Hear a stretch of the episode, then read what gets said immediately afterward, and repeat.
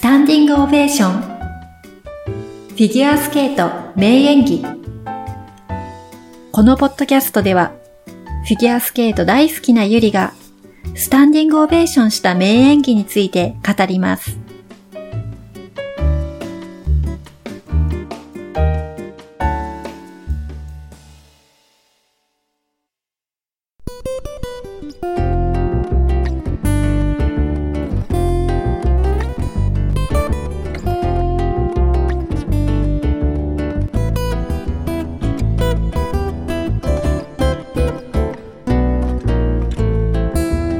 皆さんこんにちは、ゆりです。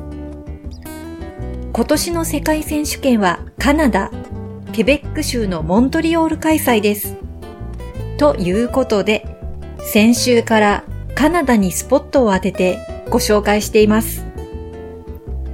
自国開催のオリンピックというと、やはりメダルを期待しますよね。でもカナダは今回、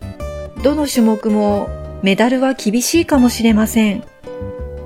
上位の選手に波乱があればまだ可能性はあると思うんですけれども、一時期カナダの選手ではどの種目にもメダルを争う選手がいましたが、今はちょっと厳しいかなと思います。でも、たとえメダルは取れなくても、カナダにはとても素敵な選手がたくさんいます。今回私はアイスダンスのギルス・ポワリエ組に注目しています。先日の四大陸選手権は3位。世界選手権のメダルは厳しいかもしれませんが、昔から非常に個性的に滑るカップルで、最近では技術的な実力も上がってきています。ぜひ今シーズンで一番完成された演技を自国開催の世界選手権で披露してもらいたいなと思っています。さて、現役を退いた選手の中でも、カナダには個性的なスケーターがたくさんいます。男子シングルのカナダの実力者といえば、パトリック・チャンがいますが、2番手、3番手にも面白い選手たちがいたんです。ショーン・ソーヤーさんも私は大好きなスケーターでした。すごく体が柔らかくて、彼の持ち味は愛字スピン。足を真上に上げて、愛の、アルファベットの愛の形に180度開脚した状態でスピンをするんです。とっても見応えがありました。そして今回詳しくご紹介したいのはケビン・レイノルズさん彼も世界選手権でのメダルはありませんが、昔からずっと注目していました。彼の演技で私が何度も何度も繰り返してみたプログラムがあるんです。今日はそのプログラムをご紹介します。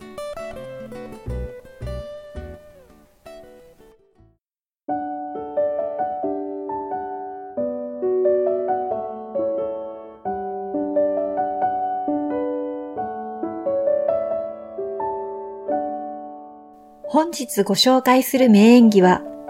ケビン・レイノルズさんのチャンバーメイドスイングです。これは2011年から2013年まで2シーズンにわたって滑ったショートプログラムとなります。ケビン・レイノルズさんは1990年生まれ、カナダの世界選手権金メダリスト、パトリック・チャンさんと同い年です。2013年には大阪で開催された四大陸選手権で優勝。自国カナダで開催された世界選手権では自己最高の5位に入っています。その時のショートプログラムがこのチャンバーメンドスイングでした。彼の演技をいつ頃から見ていたのか、実はあまり記憶がはっきりしません。結構前から見ていったとは思うんですけれども、金髪で体は細くて、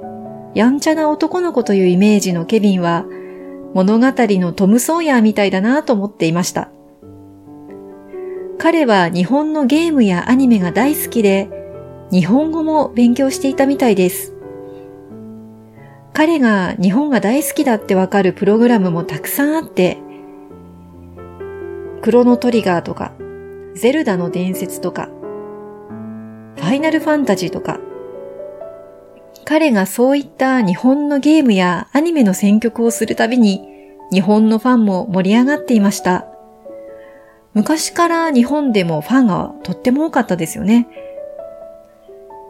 ケビン・レイノルズといえば、やはり4回転ジャンパー。まだ4回転はみんな1種類しか飛ばなかった時代に、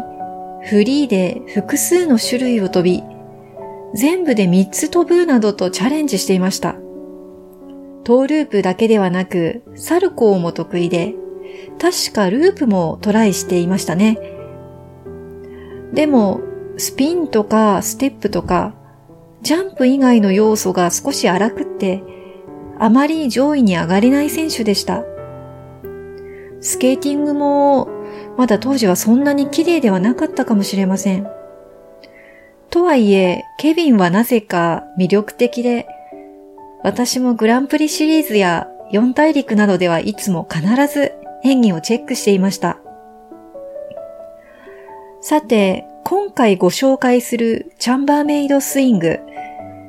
2011年からのショートプログラムでした。この曲はすっごくいいんですよ。ジャズっぽい楽曲なんですけれども、多分サックスですかね。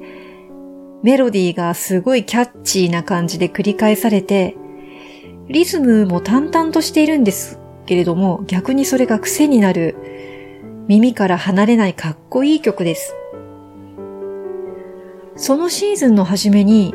ケビン・レイノルズさんがこの曲で滑ったのを見たとき、とっても驚きました。ケビンの動きが今までと全然違う。ダンスがもうとってもかっこいい。ジャズを踊りこなしてる。後から聞いたらダンスの練習を結構していたらしいんですよね。そういった中で4回転サルコー、3回転トーループのコンビネーションを軽々と決めてくる。2013年のカナダでの世界選手権の時のショートは、もう一つ単独の4回転トーループまで決めました。この時は3位につけたんですよね。カナダの観客の皆さんもすごく盛り上がったと思います。選手のプログラムにはハイライトがあるというのは小塚隆彦さんが著書で書かれていたことですけれども、ケビン・レイノルズさんで言えば、それまでのハイライトは4回転でした。でも、このプログラムでは、彼のハイライトはステップです。ステップの前半では、ワンフット、片足だけで疾走するようにステップを踏んでいきます。そして後半の踊るステップももうキレッキレでとにかくかっこいいです。要素の間のつなぎの部分も、こう躍動するような動きがとっても魅力的で、全く飽きることがないんです。もう何というプログラムなんだろうと、あっという間に大好きなプログラムになりました。このプログラムを振り付けたのは、カナダを代表するアイスダンスの選手だったシェイリーン・ボーンさん。長野オリンピックにも出場していた個性的なプログラムで注目されてたカップルの女性の方ですね。現役時代、ボーン・クラーツ組の演技はいつも楽しんで見てました。そのシェイリーンさんの振り付けしたプログラムといえば、皆さんもよく知っているものがたくさんあるんです。まずは、もう誰もが知っている羽生結弦選手の生命、オリジン。生命は羽生さんがもう古典に例えたぐらいの名プログラムですよね。そして高橋大輔さんのマンボメドレー。もうことあるごとにアンコールにこの曲がかかってもう本当に定番中の定番になりましたよね。そして宇野昌磨さんのグレートスピリッツ。もともとはエキシビションのプログラムだったものを、今シーズン競技プログラムとして滑っています。宇野さんもお気に入りということですね。あと、ネイサン・チェン。ネイサン・チェンさん。ネメシス、キャラバン、ラ・ボエーム。もう私はネメシスを見た時の衝撃が忘れられません。ピョンチャンオリンピックのシーズンだったんですよね。まあちょっと細かくはいずれは多分この番組で紹介すると思うので、その時に撮っておきますけれども、これも彼の代名詞というプログラムです。こうしてみると、シェイリンさんのプログラムは、見ている人たちにとってはものすごく印象的で、さらに演じているスケーター自身もとても気に入って、競技でもエキシビションでも何回でもリピートして滑るという特徴がありますね。その選手の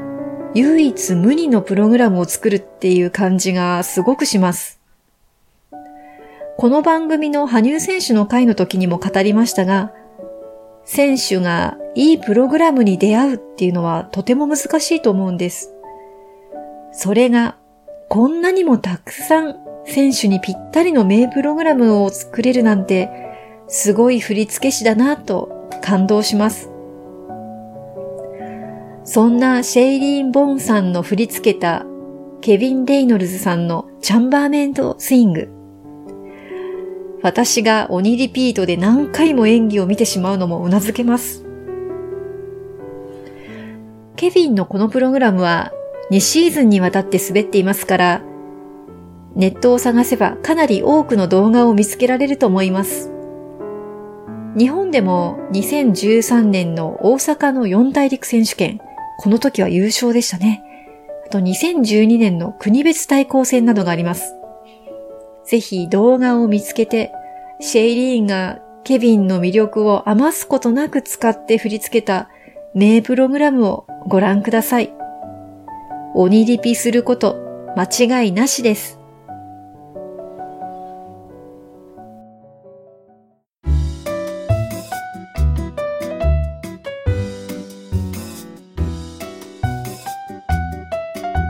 本日の番組はいかがでしたか？フィギュアスケートの名演技、皆さんもぜひお楽しみください。それではまた次回をお楽しみに。